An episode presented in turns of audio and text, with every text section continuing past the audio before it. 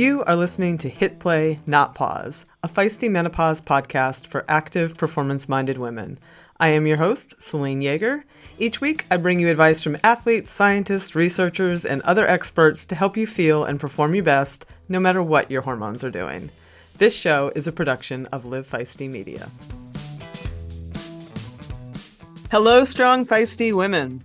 So, this week we are getting back to basics and talking about all the things that we can do nutritionally, physically, psychologically, and even socially that enhance our life and our health through menopause and beyond. And we are speaking with the very wonderful Dr. Michelle Tollefson, who is the co author, along with past guests, Dr. Amy Comander and Dr. Beth Frates, of Paving a Woman's Path Through Menopause and Beyond. Michelle is a board certified lifestyle medicine expert and OBGYN in Denver, Colorado. She is also a professor in the health professions department at Metropolitan State University of Denver, where she created and oversees the lifestyle medicine program. And she is seen as a pioneer in women's health and lifestyle medicine. And she came into lifestyle medicine because she was acutely aware that healthcare is really sick care. As most of you know, doctors aren't really well versed in nutrition or exercise or lifestyle. They're schooled in pathology and to treat disease. So you survive, but do you really thrive? And Michelle is 100% about thriving. At age 42, Michelle was diagnosed with grade 3 stage 2 breast cancer, which means it's fast growing and has spread to nearby tissues. This despite having no risk factors, having breastfed all three of her children, and eating well and keeping active. So she shares that journey in this episode and how she used the pillars of lifestyle medicine to get through 16 rounds of chemotherapy and a bilateral mastectomy. It's a powerful story, and I'm honored she shared it with us because she is definitely vibrant and definitely thriving and she shares how to use lifestyle medicine to pave your path to a healthier body, more peaceful mind, and a more joyful heart wherever you are in your life's journey. It was a great conversation. She is so dynamic, and I hope you enjoyed it as much as I did. I will put a link in the show notes to the book because the proceeds of the book go to a related nonprofit organization called Paving the Path to Wellness. And that organization helps people implement the pillars of lifestyle medicine wherever they are, even if they can't reach a doctor. There's some online programming. So I want to support that as well. All right. Before we get to it, I invite you to follow us at Feisty Menopause at Instagram and Facebook you can join our private Hit Play Not Pause Facebook group, which has about 20,000 women in it at this point, all helping each other out. Please sign up for my weekly blog where I share the latest research and what it means for you. You can sign up for that at feistymenopause.com. And thank you, as always, for the five star ratings and the great reviews. The show is continuing to grow. We're in our third year. I've got big plans. I appreciate you. Quickly, last thing, I'd like to thank Bonafide for their continued support uh, now that I'm in the pool a lot because I'm training for the 70.3 Ironman, I am using their Sylvessa hair and skin support serums to keep everything moisturized despite multiple times a week of chlorine abuse. And I just love them. So thanks, Bonafide, for your continued support. All right, enough of me. Let's hear a few words about our awesome sponsors and get on with the show. Good sleep. The one thing that sets you up for a great workout and a good day is quality sleep. We talk about it all the time here on the show, which is why I'm stoked to have Lagoon Sleep as a new sponsor. Because one of the most overlooked tools in a great sleep toolbox is the thing you literally rest your head on eight hours a night your pillow. A quality pillow is everything. Otherwise, you end up tossing, turning, punching, and folding your pillow, waking up with neck pain, and all the stuff that happens when your pillow doesn't meet your personal comfort needs. Say hello to the most comfortable sleep you've ever had with Lagoon. They start you out with a two minute personalized pillow quiz and then pair you with your perfect pillow. I got the Otter, a cooling adjustable pillow that is perfect for side sleepers who run warm at night like I do.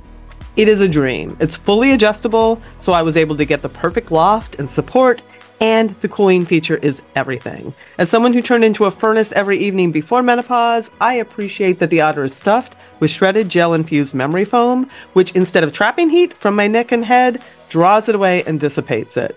It's truly delightful. I'm a good sleeper, and Otter's taken it to the next level with both support and cooling. Put my head down, good night, Irene.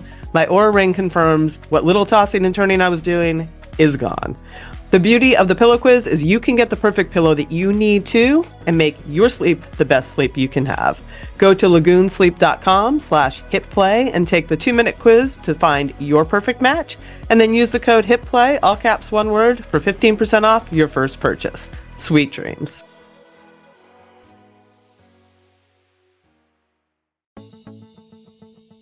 For decades, running shoes have been researched, tested, and designed for men. Brands have relied on the shrink it and pink it approach to sell male shoes to female customers. That's why we are stoked to be working with Hedas. Hedas designs athletic footwear for women that elevates performance, safety, and style. Hedas has unlocked the science behind women's biomechanics through dedicated research and creates better shoes for women's performance. Some of Hedas' special features include a lower ankle collar to reduce rubbing on women's ankle bones, a breathable mesh toe box to allow for ventilation and accommodate female toe shape, a more narrow and reductive heel cup to reduce heel slippage and take pressure off the Achilles, a rounded instep that creates a snug fit through the middle to match the curvature of a woman's foot, and supercritical foam and a Pebax plate in the midsole to keep our legs going when the going gets tough. Hedas has three shoe models designed for different sessions the Alma Cruise for your long runs, the Alma Tempo for training days, and the Alma Speed for pushing the pace. I've been running in the Alma Tempos, and they are a pleasure to train in. You can get your own pair of Hedas at Hedas.com and use the code Feisty20, that's all caps, Feisty20, for 20% off. Check it out today. We'll put a clickable link in the show notes to make it a snap.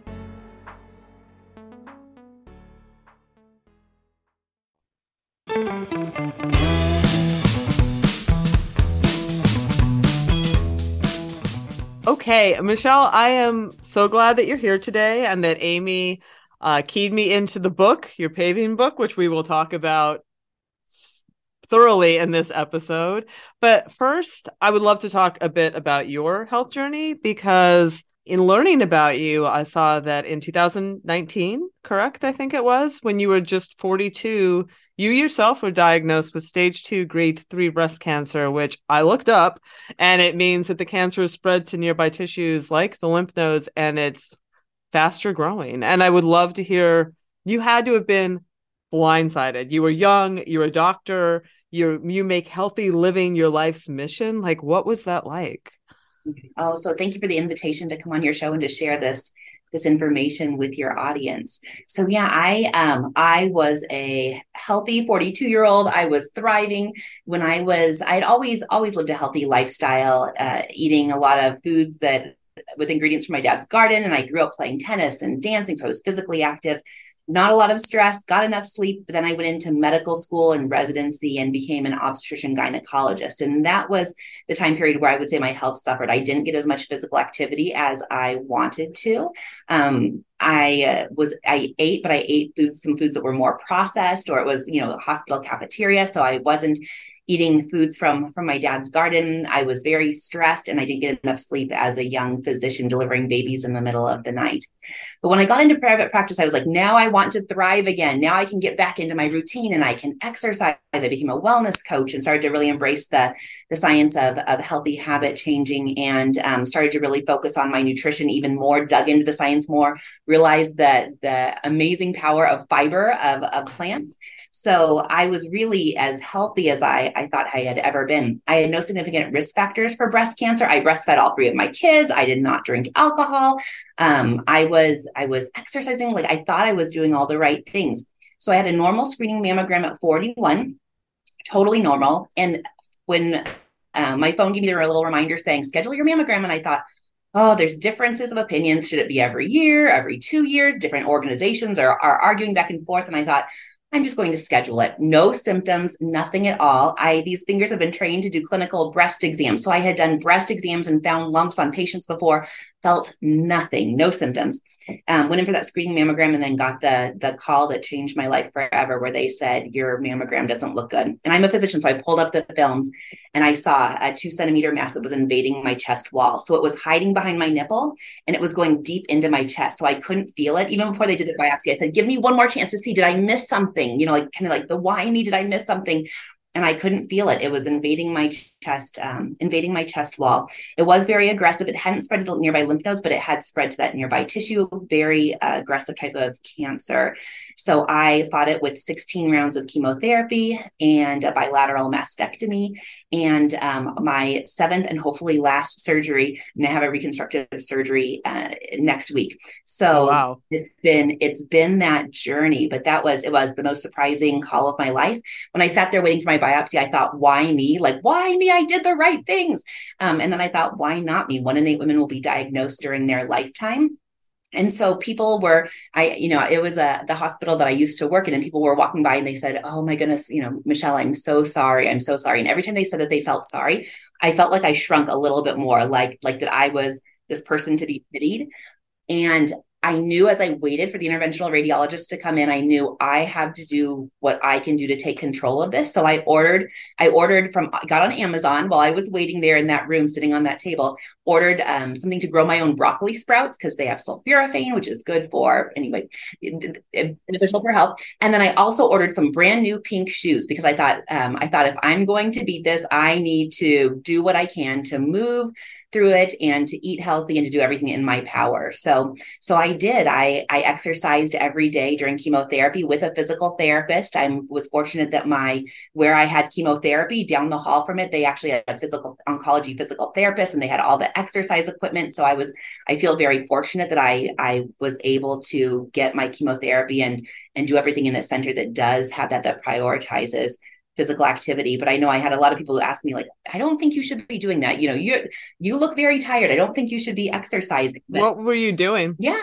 So i a variety. I worked with a physical therapist and they really tailored the routine to what i was able to do at each stage. So i did all kind of like the pre the pre chemo testing so they knew where i was starting out on my baseline and then they worked with me. So i i i forget what it was called the the thing where i would sit and you pushed your feet back and forth and your arms back and forth. I forget what it's called um it'll come to me. But i but i did that. So i did some days it had to be really gentle exercise. Some days i had to take it easier just because i was weaker. However i think i went through chemotherapy as well as anyone could have as far as as far as my energy. There's a lot of research out there around using physical activity during chemo to help decrease fatigue. So i know it's different for every person but if you or any friends or anybody is going through a cancer i would say try to get them connected with an oncology physical therapist who can design a physical activity regimen for them. Like that's the most common recommendation i give people. I saw somebody the other day who was who was bald um, at, at, a store and, and he mentioned to me that he was going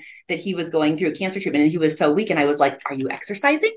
And he said no. And i said you should talk to an oncology physical therapist um, who can help put together a plan. Because it is you know you don't want to be doing too much and you of course you don't want to be doing anything that could jeopardize your health. However there's that whole field um, that can really be useful to help people move. And as you know physical activity helps our mood. It helps in so many different ways, but especially when going through something as traumatic and stressful as a cancer diagnosis, you want to be doing everything that you can to support your health and well-being. And usually that that is some type of physical activity, even if it's not your normal routine or you need to modify it in some way. Yeah. And and you, opted for the bilateral mastectomy and the autologous fat transfer as the re as the reconstruction, right? Which does make for a longer journey. As you've mentioned, you're still on the journey. Um, how has that recovery been and how did that affect like what you could and couldn't do as far as exercise was concerned? I mean, I know there's a lot of concerns about um, you know, the mobility and and and things that can happen with swelling around those kind of surgeries. Have, has that been smooth for you? It's been it's been really smooth and I feel fortunate because sometimes you can do this is one of the things like sometimes you can do all of the like the right things, right? You do all the right things and you can still have problems. So I'm always kind of have that caveat. However, I even before my surgeries, I uh, have gone in and seen my physical therapist who's put together a different regimens for me to decrease the chances of lymphedema, to increase my mobility. With after surgery, I didn't want to have scarring, um, which can can commonly happen. So I was doing those activities before I was doing my physical therapy. I was doing my physical activity and working out. And then um, I really stayed in close contact with them. I think sometimes they were like, why is she coming in again? And I was like, I just want to make sure, like, I want to be on top of this. Like, that's who I am and it was really really helpful i feel like it really helped my mood sometimes when i felt like i would, did not have very much power over what was happening because i was eh, eh, it it gave me that I am doing what I can do, and um, I think it really helped my mood and outlook through the whole through the whole thing. So I did do the I decided not to do implants, though I think that that's fine for some women who choose that. I decided to do autologous fat transfer, where they take fat from one area of uh, of the body and then they transfer it up up into the the breast area and so that's taken multiple multiple times where they take a little bit of fat and then they move it up. It's not um i would say it's not a major surgery like the mastectomy was a major surgery. So like this surgery next week i'll i'll be sore for a few days and um and you know have more relaxing or downtime. But it really isn't nothing like a the mastectomy. Um also also I have worked with my surgeons. They always give you like the kind of like you shouldn't exercise for this many days, and I always do the like okay, now let's talk. Like, let's talk. Right. Like, you know, so, so maybe I can't run a marathon on that day. Um, but, but what can I do? Because there's, as we all know, there's a whole spectrum. And so, um, I'm going to be up walking, you know, after that surgery, I'm going to be walking, I'm going to be doing what I can do and really communicating with the healthcare provider because even though I used to do I don't do hysterectomies and and all that anymore but I was trained as a gynecologist and and you have some general recommendations about physical activity but it really needs to be individualized for each person and to have that conversation of okay what is okay to do and what is not. And I know these warning signs when would I need to stop? And so it's it's it's really having that personalized dialogue with the surgeon, I think is really important, and with like the oncologist, the physical therapist, but putting together putting together your team. And I feel so lucky to have had that and an oncology dietitian I was able to work with and somebody who specialized in mental health because of the stress was I had problems sleeping.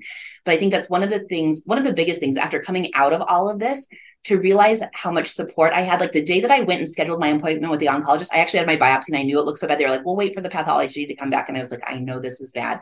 So I walked across I walked across that campus and made an appointment with an oncologist. And I walked and made the appointment in the wellness center with the dietitian and the physical therapist that day.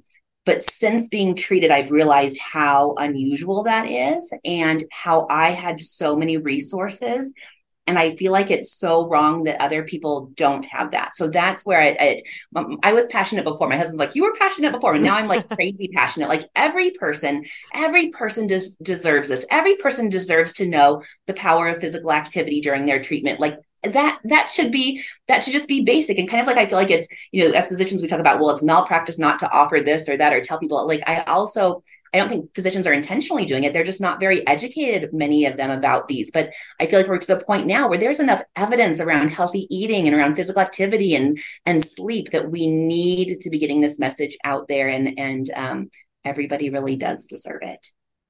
Yeah, th- and thank you for doing that. You know, I watched, and I'll I'll link them to the show notes because I thought they were really really great. Uh, you did a series of videos where you shared shared your journey and you know, you had mentioned in a couple of them that even though you were, you know, a lifestyle medicine doctor, that you still learned a couple of things about nutrition and some things to um, help you get through the chemotherapy and maybe avoid some of that neuropathy that people can get. Like, what did you pick up there? Because I know, I know for a fact that there are women in the audience right now going through this process.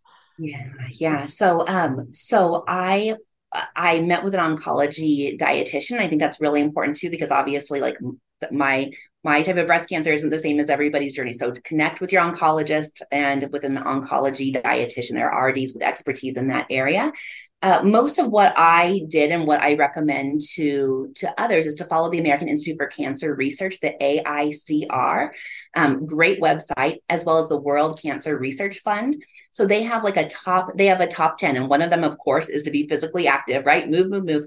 Um, but then a lot of them are about nutrition. So about eating, um, eating a lot of plants. We don't get very much fiber. 95% of Americans are fiber deficient the recommendation is that we're we're eating about 20 22ish or so grams of fiber a day but on average most american women are are much much below that. And so, about 12 yes yep very low. And so in, and the american institute for cancer research actually recommends 30 grams a day. Now if you're at 12 right now don't jump all the way up into 30 or you will have gi distress. But to gradually move in that direction. So having a really high fiber diet and we know fiber comes from plants so that means a very plant predominant or a very plant forward way of eating. Also minimize minimizing or avoiding ultra processed foods. So the sodas, and you have healthy listeners anyway. They're not, I don't think any of them have the, the chips and soda in front of them right now. So, but really trying to limit or avoid ultra processed foods to eat foods that look more like they did when they came from the ground. So a lot of whole, a lot of whole foods or a lot of minimally processed foods. Um, so yeah just following those those basic principles to um, i don't eat any i don't eat meat um, so avoiding ultra processed meats which we know have an increased risk of cancer and then minimizing the recommendation from the aicr is to to minimize or or avoid um, red meat and then to avoid ultra processed or to avoid processed meat like lunch meats and, and hot dogs. Um, so yeah, so I I follow a whole food plant predominant way of eating and did before. And it was exciting to realize that it's even that the research aligned it. It wasn't like I started digging into this research around cancer and was like, oh my goodness, there's something totally new. Like it was like, okay, yes, still physical activity is still important. As It is for brain health and heart health. It's good for decreasing the risk of cancer. And if you do get it and you're exercising in an appropriate way, it, it's um, beneficial as a survivor. And then the same thing with nutrition. It's the same things that we did before that are good for brain health and for bone health and cardiovascular health and decreasing the risk of stroke are beneficial for decreasing the risk of cancer. And then if you do get it, to help with survivorship as well. Um, for neuropathy, neuropathy is it's the the main symptom that I was left with, and I knew that that was a risk of I had do- dose dense chemotherapy because of how aggressive mine was. So I knew that there was a very good chance of that, and that's kind of my only lingering lingering um, uh, side effect from the chemotherapy. So I did they like had cooling gloves and and like booties that I wore that actually that obviously decreased the, the temperature. Um, may help with neuropathy. I'm actually not sure what the latest research shows. I know it was kind of the literature. Uh, there wasn't great literature on it even a few years ago. So um, neuropathy is a it's a hard one but i would just say always ask about what the latest research is um, you have a right to ask about like what is the latest research on my type of cancer or my condition or whatever or my family history of this or or I'm I'm going to take a drug with these different side effects. Do you know? Is there any research on anything I can do to decrease the risk of it? And then I um, have done and continue to do acupuncture. I was just going to ask that. Yeah, for neuropathy. So I do that. I sometimes I get busy and I don't do it as much as I should. But there's some great uh, research out there on neuropathy and on acupuncture. Um, so yeah i kind of i'm i'm of the mindset that everyone deserves to know all of their options and then we are intelligent enough as women that we can make that decision. We know ourselves but i feel like we should have all of the education when it comes to complementary medicine. Tell me the evidence right? And even if there's not like really strong evidence if i want to do something and there's not a big risk like i want to know all of that information so that i can make an evidence-based decision for me and for my health. And so that's really that that dialogue and finding the right providers that's all excellent. And and thank you for sharing that. I have to I have to share with you that as you know that you came to my radar through Dr. Amy Comander, who I've also had on the show. And I shared with her when we were off the air, which I've told everybody about on the air, um, that I had had a mammogram around 40 and I got they call I might have just been shy of 40 and I they called me back in but for, was for insurance reasons like during the visit. So I had it done I went to the, I was getting dressed and the woman pokes her head in. She's like, Can you come back? And I was like, my world just like stopped. Right. Yeah. And I went back and I'm on the, on the couch or the chair and, you know, she's doing a manual exam, a physical exam. And she's like, Oh, I can feel your heart pounding out of your chest. I'm only doing this for insurance reasons. But some, oh, right? Goodness but something deep went into me and i have dense breasts and i just got i just got scared and it like 10 years went by. And i hadn't gone and hadn't and every year i'd be like okay this is the year. And i did that show with amy and i shared it with her and she was so adamant. She's like here's my cell number. Here is this. Do this. Like okay i'll make the appointment. I made the appointment and i looked you up and i saw your story and i have to be honest. I was like shit. I was like that's what i'm afraid of. Like that's what i'm afraid of.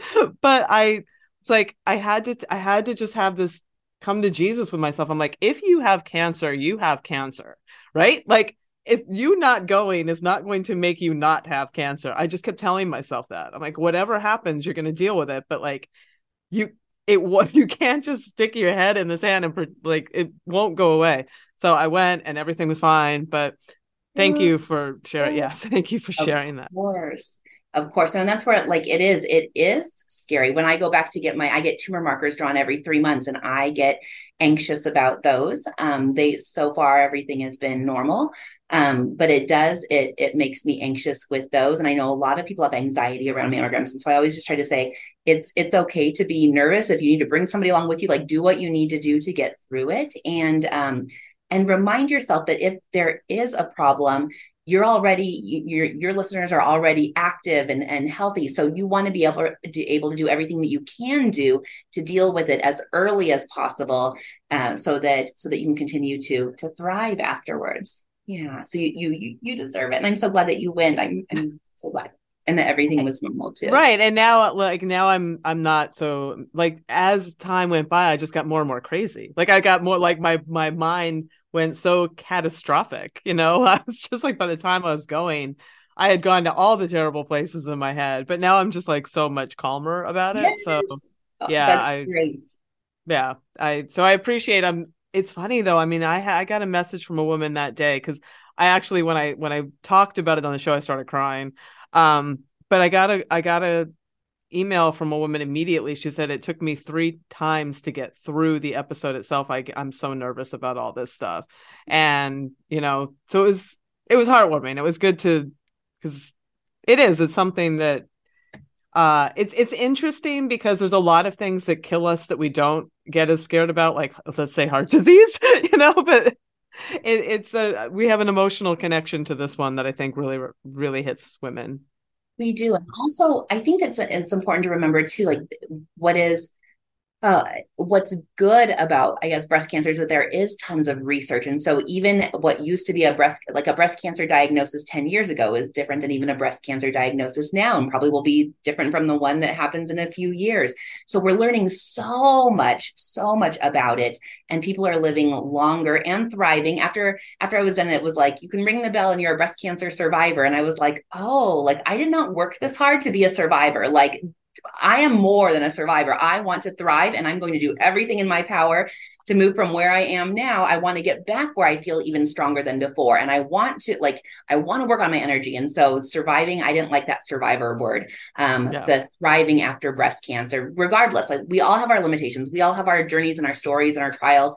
I have neuropathy and I'm thriving dealing with neuropathy. Do I wish it were gone? Of course, but we can thrive. Um, we can do everything that we can to optimize and flourish and be as as healthy as possible despite our limitations or what life may have thrown at us. Amen to that. As a lifelong runner and cyclist, I am stoked to announce that Tifosi Optics has come on as a podcast sponsor. The beauty of Tifosi sports glasses is that they hit all the marks. They are shatterproof polycarbonate, so the lenses not only reduce glare, but also offer scratch resistance and complete eye protection. They stay put they have little hydrophilic rubber nose pads that actually get more grippy the more you sweat, so they stay secure and don't slide down your face even when you're running in sauna like conditions. No matter what sport you do, they have a shade for your activity, including tennis, fishing, pickleball, running, cycling, and just hanging out at the beach. And they are super reasonably well priced, which is very hard to find in a sea of overpriced eyewear. And they just look freaking rad. So head on over to tifosioptics.com and use the code FM, capital F, and capital M, like Feisty Menopause, number 20, FM20, to get 20% off your order today. I'll put a clickable link in the show notes to make it a snap.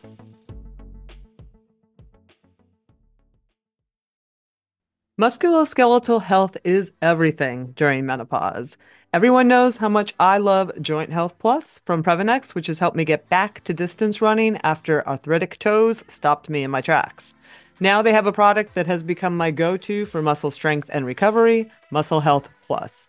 Muscle Health Plus contains all the key ingredients we talk about on this show, like creatine monohydrate, essential amino acids, and branched chain amino acids, plus even more cutting edge ingredients like HMB and estrogen that are scientifically shown to increase muscle growth, recovery, and strength.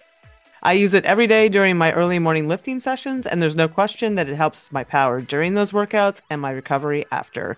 Plus, I love having everything I need from the best high quality ingredients in one reasonably priced shake. I've also heard from fellow users who have had bloating or GI upset in the past from creatine that haven't had any of that with Muscle Health Plus. I make my shake with almond milk and espresso, but it's also good with ice cold water, which makes the flavor really pop. As always, you can get 15% off your first order with the code HITPLAY, all caps, one word, at Previnex.com. That's HITPLAY, all caps, one word, at Previnex.com. Do your muscles a favor and head on over and get some today.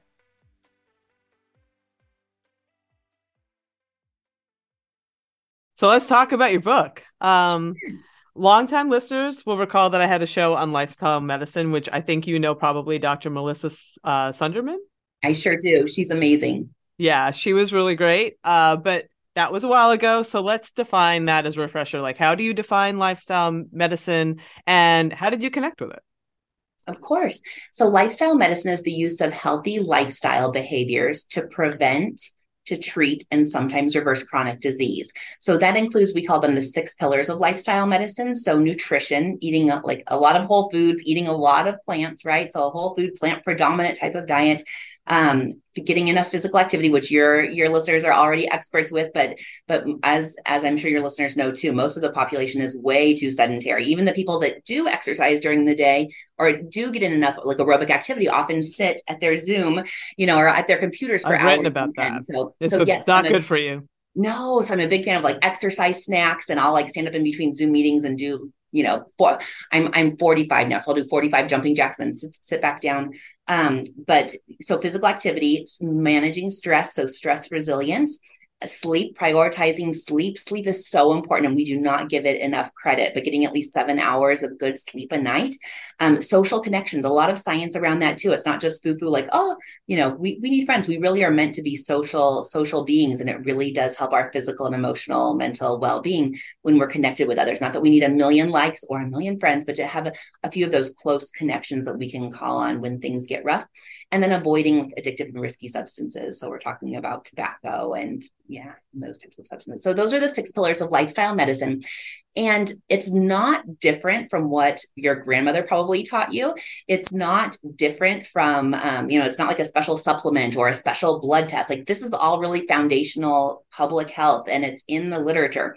It's just that lifestyle medicine is, is kind of elevating it. I think that for too long, these healthy lifestyle behaviors have kind of been put to the side. Like there is surgery and there are medications. And that's what I was trained as an OB-GYN. And nobody ever talked about um, nutrition or exercise in PMS. Nobody ever talked about nutrition and exercise and stress and sleep and menopause symptoms. I sure learned about hormone replacement therapy, which I believe is appropriate for some women if they know the risks and the benefits but it's like all the lifestyle things maybe i saw an article here or there but it definitely wasn't prioritized whereas those of us who are in the lifestyle medicine field are saying we need to we need to embrace this literature. We need more literature and we need to get that information out there. So it's fine to do the conventional medicine things too but can we at least make a healthy lifestyle behavior the foundation of all health and healthcare? Because right now our our healthcare system is more of a sick care system where we're very reactive and where we we treat disease but we don't do very much as far as preventing it in the first place. And so lifestyle medicine is saying that we need to elevate those healthy lifestyle behaviors because there it may be what our grandma and our great grandma you know told us as far as eating eat your fruits and vegetables and get your exercise and get enough sleep and and make friends be nice. Um, but there's tons of research to back it to back it up. And really everyone everyone deserves to have that knowledge and then also to have the support to make those healthy lifestyle changes yeah, it's so interesting. You know, like a light bulb just went off when you're talking about that because I'll confess, like I've looked at the light, you know, like even when I had Dr. Sunderman on, I was just like, okay, but like, don't we all sort of know this? And but but while you're talking, it occurs to me that that it's like only 7% of residents in one of these surveys even got menopause training and nutrition training is not a big part of medical school. when you're talking about medicine and what your doctors are recommending specifically, like I remember my pediatrician, he knew he knew what I did for a living and he said, bring me any studies you find on like kids and like he, he would have me feeding him stuff. He's like, because we don't get that. And he was very interested in having that knowledge because he knew inherently that it was important yeah,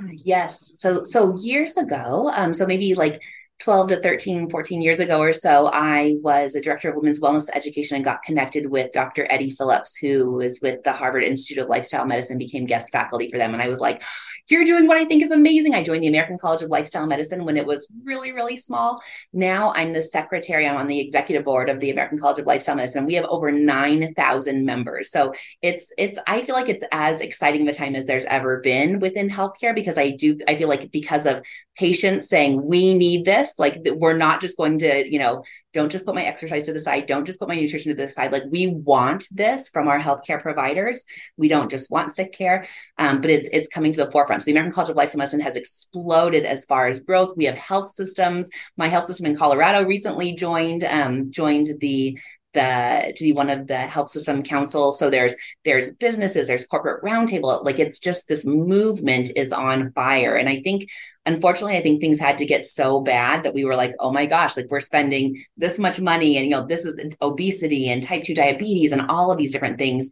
Um, and even if we're not experiencing ourselves, we know others who are suffering with these things and they're not thriving. And we, once again, we deserve to thrive uh, and to be to have that knowledge and then to have that to have that support. So that's how i got connected with lifestyle medicine. So dr beth Frates is one of the co-authors of the book and i were two of the first physicians trained as wellness coaches over a decade ago. So the science of behavior change we know that behavior change is hard. Um, it's you know it's not like you just snap your fingers and like okay i'm struggled with sleep and now all of a sudden i'm going to have no problem with it or or to start eating something different. It take behavior change is hard. So the science of behavior change is very important um, and then moving along that journey just with the lifestyle medicine community really advocating for healthy lifestyle behavior change for more research for more advocacy for getting this into more medical schools and residencies and um, you know working on all different levels. The american college of lifestyle medicine does does so much so i feel fortunate to be part of of that organization. And then my two co-authors for for the book, Dr. Amy Commander, who is who is amazing, a, a dear friend and colleague. So she uh, is a co-author of the General Paving Workbook, and then the uh, Paving a Woman's Path Through Menopause and Beyond book, as well as Dr. Beth Frates, who's a physiatrist from Harvard. She's also the president, current president of the American College of Lifestyle Medicine, and Dr. Amy Commander is on the board of the American College of Lifestyle Medicine as well. But Dr. Beth Frates started the program. She's a physiatrist, started out of out of Harvard over a decade ago, and then it's been modified for breast cancer survivors. So I connected with Dr. Amy Commander because when I finished my treatment, uh, when I finished chemotherapy on Valentine's Day of 2020, I was like, I need to get stronger. What else can I be doing to, you know, to be to thrive again? Because I was weaker. I exercised, but I still I had more fatigue. I had gone immediately through menopause. I was not menopausal, but chemotherapy. Then I had my ovaries removed because of the type of cancer it was, and now I'm on drugs that um, that block how much estrogen I have. And so I went into menopause immediately and um, and so even as some of the side effects of chemotherapy went away, I had I had some of the menopause um, side effects, and so I I did a program that was not very supportive of well being. It was actually really depressing. I, I joined joined this program and I I went one time and thought this is not the right program for me. It's making me feel worse. I need to do my own wellness thing. And um, so I told my my dear friend, um, Dr. Beth Frates about it, and she said, "You need to join Amy's group." The pandemic was just getting started, and so a silver lining of that was that they went from in person to online, paving the path to wellness groups. And so I joined Amy's group, and I I had to admit, I thought, well, I would do anything Beth recommended because she's amazing. And I thought, well, this will be good to meet Dr. Amy Commander, who's an expert in the field of oncology, lifestyle medicine. Um, but I thought I really I know a lot about nutrition and breast cancer survivorship and exercise, so I didn't really think I had a lot to get out of it. I was surprised. So the paving the path to wellness program is 12 steps, and it's about the the paving pillars, the general ones I mentioned nutrition, exercise, stress, sleep, social connection. But then it's more, it's also purpose and attitude and variety, investigating what works best for us, energy, really focusing on energy management and what gives you energy.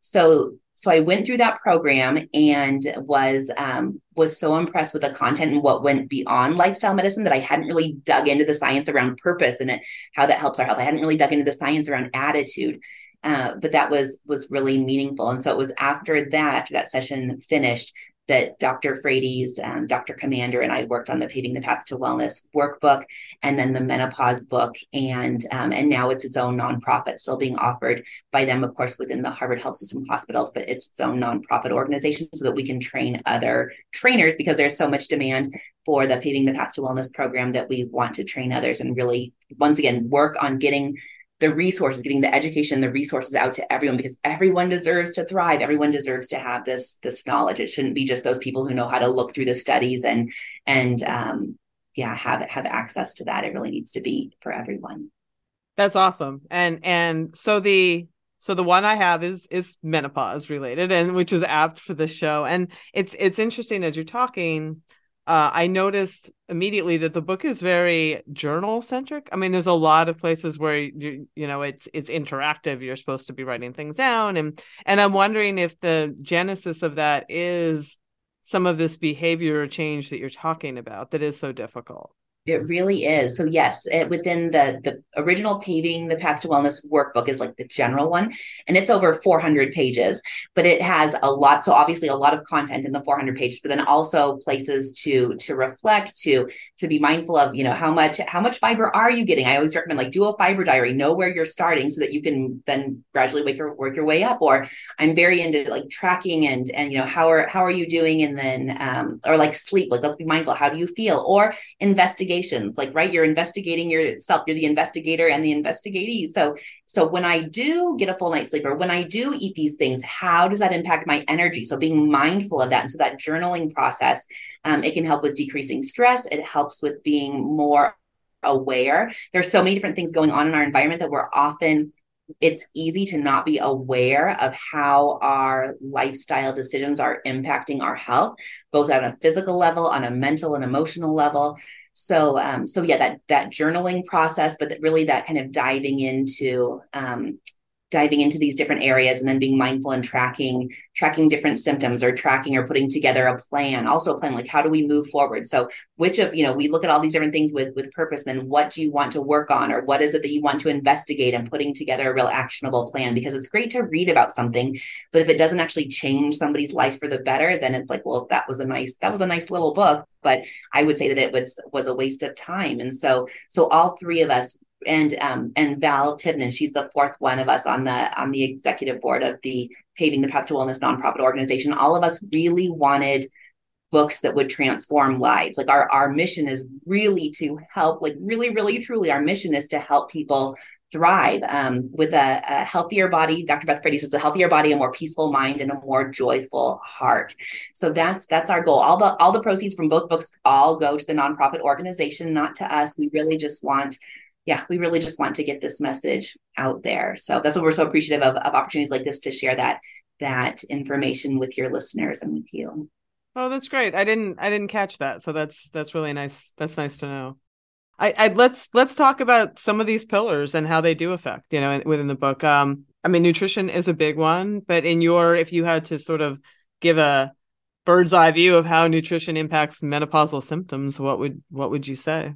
Sure, sure. So I think women who women who eat a healthy diet usually have fewer menopausal symptoms. So so I think um, it's good for menopausal symptoms, right? For the hot flashes, for night sweats, but it's good for many other aspects of of menopause too, like the brain fog and energy and uh, bone health, which we need to be more cognizant of as we age. So the gut microbiome, the trillions of bacteria that live, if focusing on bacteria that live in the gut, are really, really important throughout our life. But it becomes even more important as we age. So with the the the types, the bacteria that actually modulate and um, and work with estrogen are called the estrobolome. And so we need to be even more careful about nourishing our gut microbiome as we age and go through menopause because of those hormonal changes. So eating a lot of fiber or working up to, to eating um, adequate fiber eating a variety of phytonutrients so eating the rainbow eating a diverse amount of plants i love um, the fiber fueled book. I just finished listening to that on the audiobook after hearing the author, whose name I'm forgetting, speak at the conference. But I love he talks about the importance of plant diversity. Uh, so so a diverse rainbow.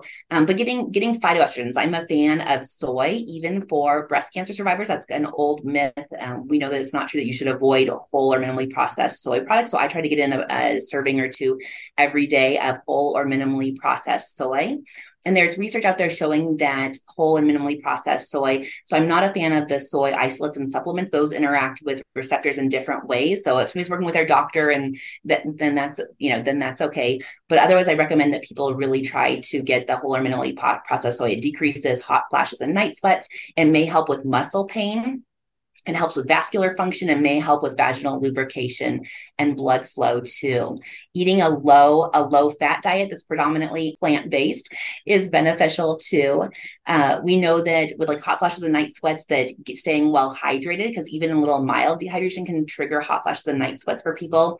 Avoiding alcohol, caffeine, hot and hot beverages and spicy food if that's a trigger for for some women omega-3 fatty acids so i love flaxseed like the ground flaxseed and nuts for that um, and then of course avoiding the sugar cycle because if you eat like ultra processed foods or things with added sugar not talking about fruit here you can have that big you go up your blood sugar goes up and then it comes crashing down which can also which can often trigger symptoms and then I think one of the things with menopause I hear from so many women is I'm struggling with fatigue or I'm struggling with my mood. And that's that goes along with the hormonal changes as well. And so what we eat has a significant impact on our mental health, on our brain health, on decreasing our risk of dementia, but also really supporting our mood. We need our gut bacteria to be producing short chain fatty acids and working with our brain um, in order to keep our, to help us stay sharp, in order to really support our mood. And so that's incredibly important. We know we need pigmented carotenoids like lutein and zeaxanthin, which are some neuropigments in the brain and in the retina. And we see lower levels in women, even though we eat more of it.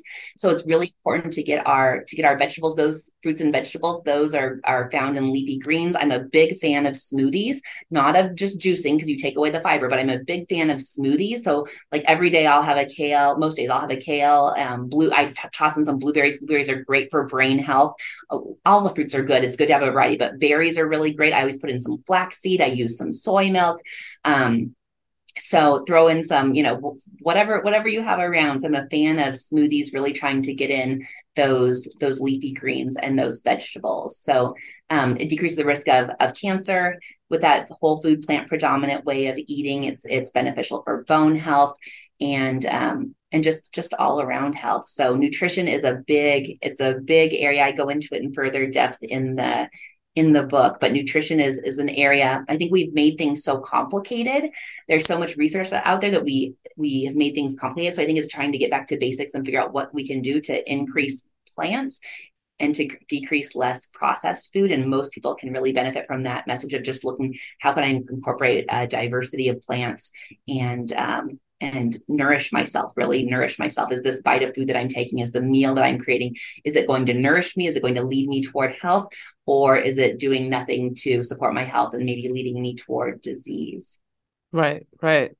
And I like how, you know, to take it back to what we talked about before. I mean, if you do actually start journaling some of this stuff, you can start connecting dots, right? Yes, yes, yes. Yeah. How do I feel? How do I feel when I yeah how do i feel when i eat a whole food plant predominant type of type of diet? How do i feel when i nourish myself in that way? And where i don't um, have those sugar spikes. And then being mindful when you do when you do have something that causes your blood sugar to spike and then drop how does that make you feel?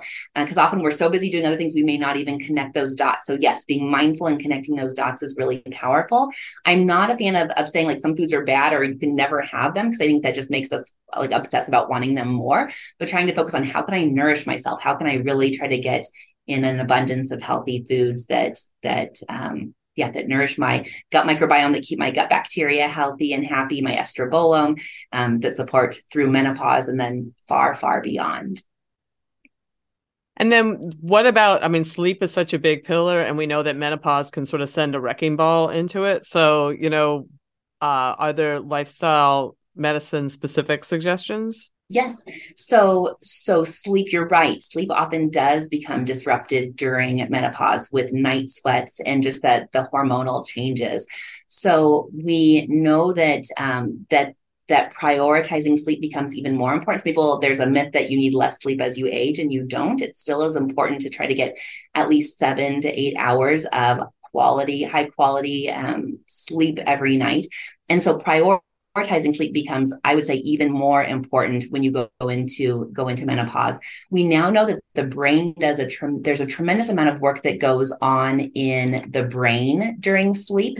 The brain is super active. You might think oh everything goes to sleep and no the brain is super active at night. We know that's when the majority of neuronal like the neuron the waste products are cleared including mm-hmm. amyloid which is associated with um, with dementia that that's removed during sleep And we know that people who suffer from um, insufficient sleep quality or quantity have an increased risk of dementia. So, first of all, just for brain health, we need to be optimizing sleep. And then also for mood, you can see the research showing that if you are sleep deprived, your mood just plummets. Your risk of, of um, some different mental illnesses or having symptoms associated with those goes up, not to mention the dangers of drowsy driving.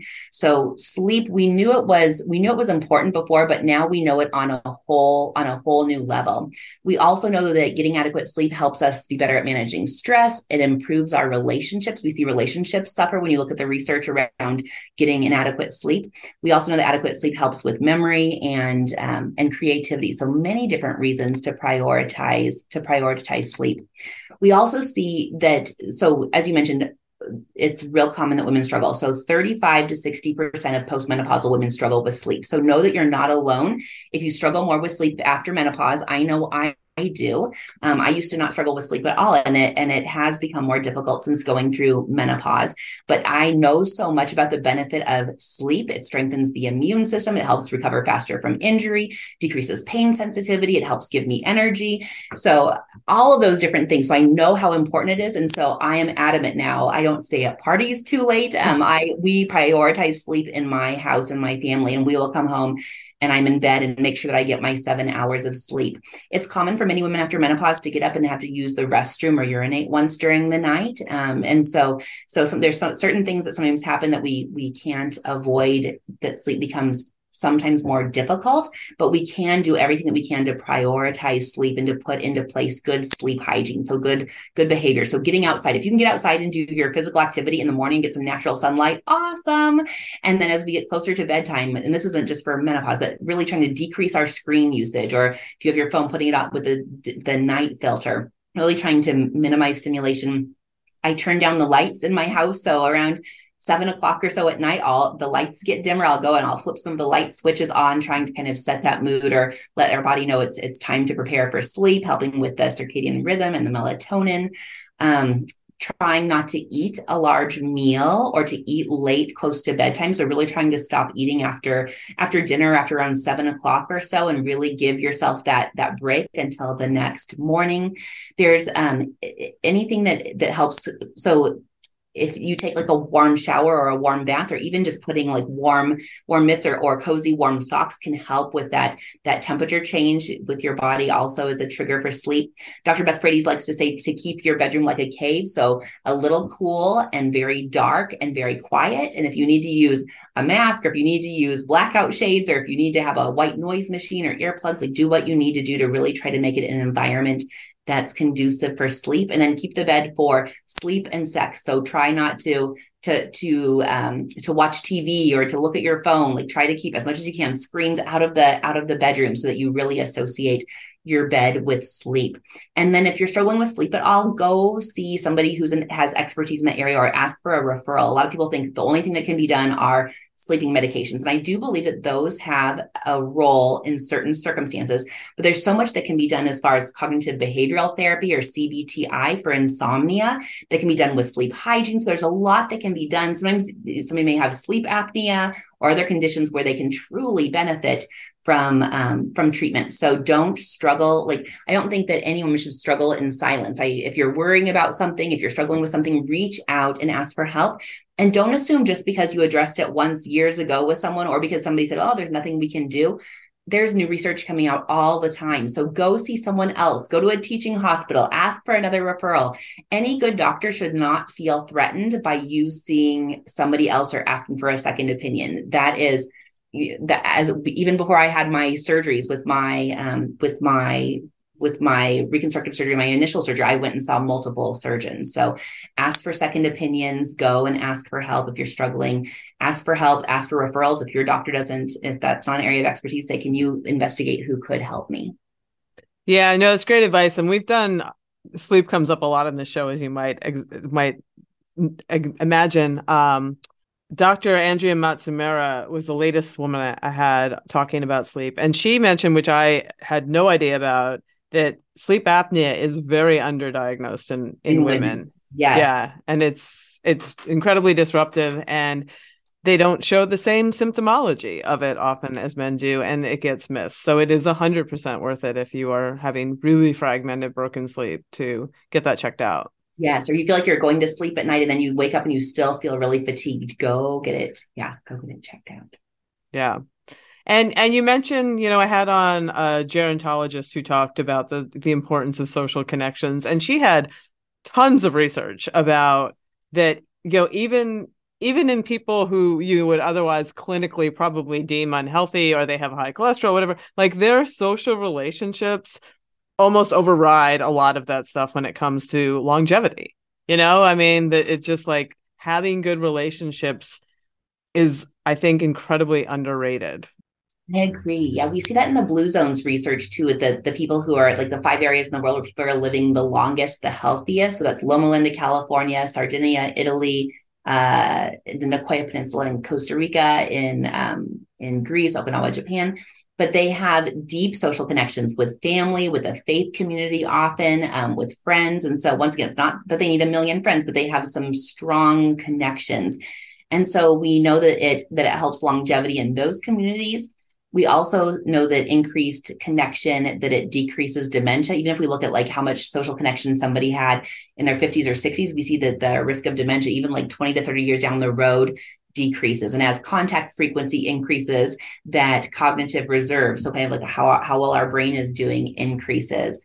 Um, we also know that we also know that that support groups or being in communities of people who understand what you're going through. So whether that's menopause or like being in communities with other people who are very focused on physical activity like all of that is so beneficial. When you have that kind of common thread of of what unites us it can um, it can really support physical and emotional health and well-being. There's even research there was research looking at about 55 or, or 60,000 postmenopausal women for four years and they saw that the women who were the most socially isolated or who were the most lonely were about 30% more likely to have a heart attack, a stroke, or cardiovascular related death in those four years. So, wow. some really powerful information showing us the importance of connection as uh, after we've gone through menopause throughout life, but especially after we go through menopause it's especially important. I think that's one of the things with menopause is that it's not that healthy eating wasn't important before, or that exercise wasn't important before, or that stress resilience wasn't important, or sleep. Those were have all been important, I would say, throughout life. However, in menopause, because of the hormonal changes, it becomes even more important. And so, if there ever is a time to say, I am really going to look at all of these pillars and my overall whole health and well being, it's during that menopause transition or at any time after. It is never too late. There's tons of research done showing people making changes in, in their nutrition or, or the ways they sleep and and about seeing those benefits. Often when people really like focus on like I'm going to focus on this area, they see tremendous benefits, then they want to do things in other areas. We see it with exercise too. People who, who are sedentary and then become physically fit are like, oh, like you know, they often care about nutrition. I'm sure you see this with your listeners about the other areas as well. So yeah, no, that's that's a really that's a really great point. We we talk about that a lot. I mean, I I've gone to you know the North American Menopause Society annual meeting and and stay in the research, and it really is this this window of time where it is important to to just zone in on this on these pillars really that you're talking about because it's sort of setting the stage for the next half you know, easily half of your life, right? Yes, yes. And it's that health span. It's thriving. It's wanting to live like they do in the blue zones, right? It's not like, you know, when we envision, I think all of us, when we envision ourselves years down the road, we don't envision ourselves. We want to be doing yoga at the age of 90. Uh, we want to be um, living independently. We want to be thriving and flourishing uh, late into life. And so it's that not just our lifespan, but it's also that health span. How can we live long, healthy lives? Does it mean that we don't have a higher risk of breast cancer recurrence or of, of neuropathy? No, it doesn't mean life is perfect, but we want to be thriving as much as we can for, um, for as long as possible. Is there anything? I mean, this has all been wonderful and great, and we'll put links to all of this in the show notes. Is there anything that we haven't talked about that you'd like to leave, like the perimenopausal or the postmenopausal women with?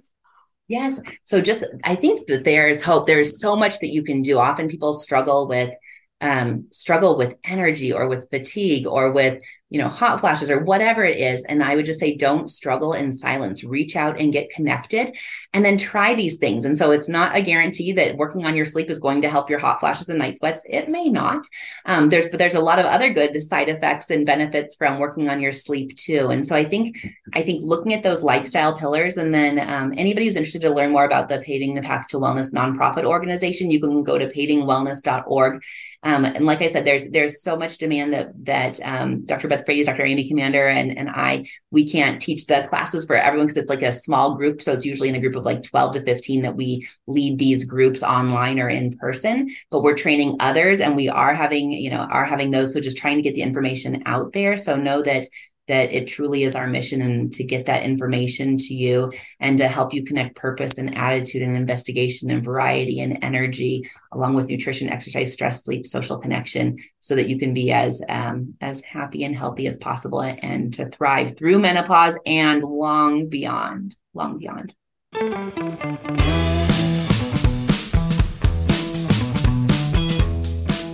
Well that's our show Come on back next week when I sit down with two time Olympian, bronze medalist, sprinter, model, and business owner Jenny Stoute, who you also may remember played Rebel the Gladiator on the hit show The Gladiators. We talk all about all of that, as well as her journey, including some of her struggles through menopause and hormone therapy, which she has been quite public about.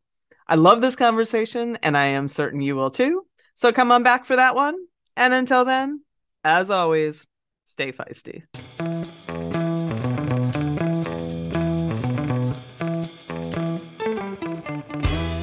You've been listening to Hit Play, Not Pause, a feisty menopause podcast for active, performance minded women. I'm your host, Selene Yeager. The show is edited and produced by the strong, talented, and amazing women at Live Feisty Media. Follow us on social media at Feisty Menopause and please help us spread the word. Screenshot and share this episode on your social media channels with the tag at Feisty Menopause. Share the show with your friends, and please subscribe, like, review, and rate this show wherever you get your podcasts. Word of mouth and good reviews make it easier for other listeners to find. Thanks for listening, and as always, stay feisty.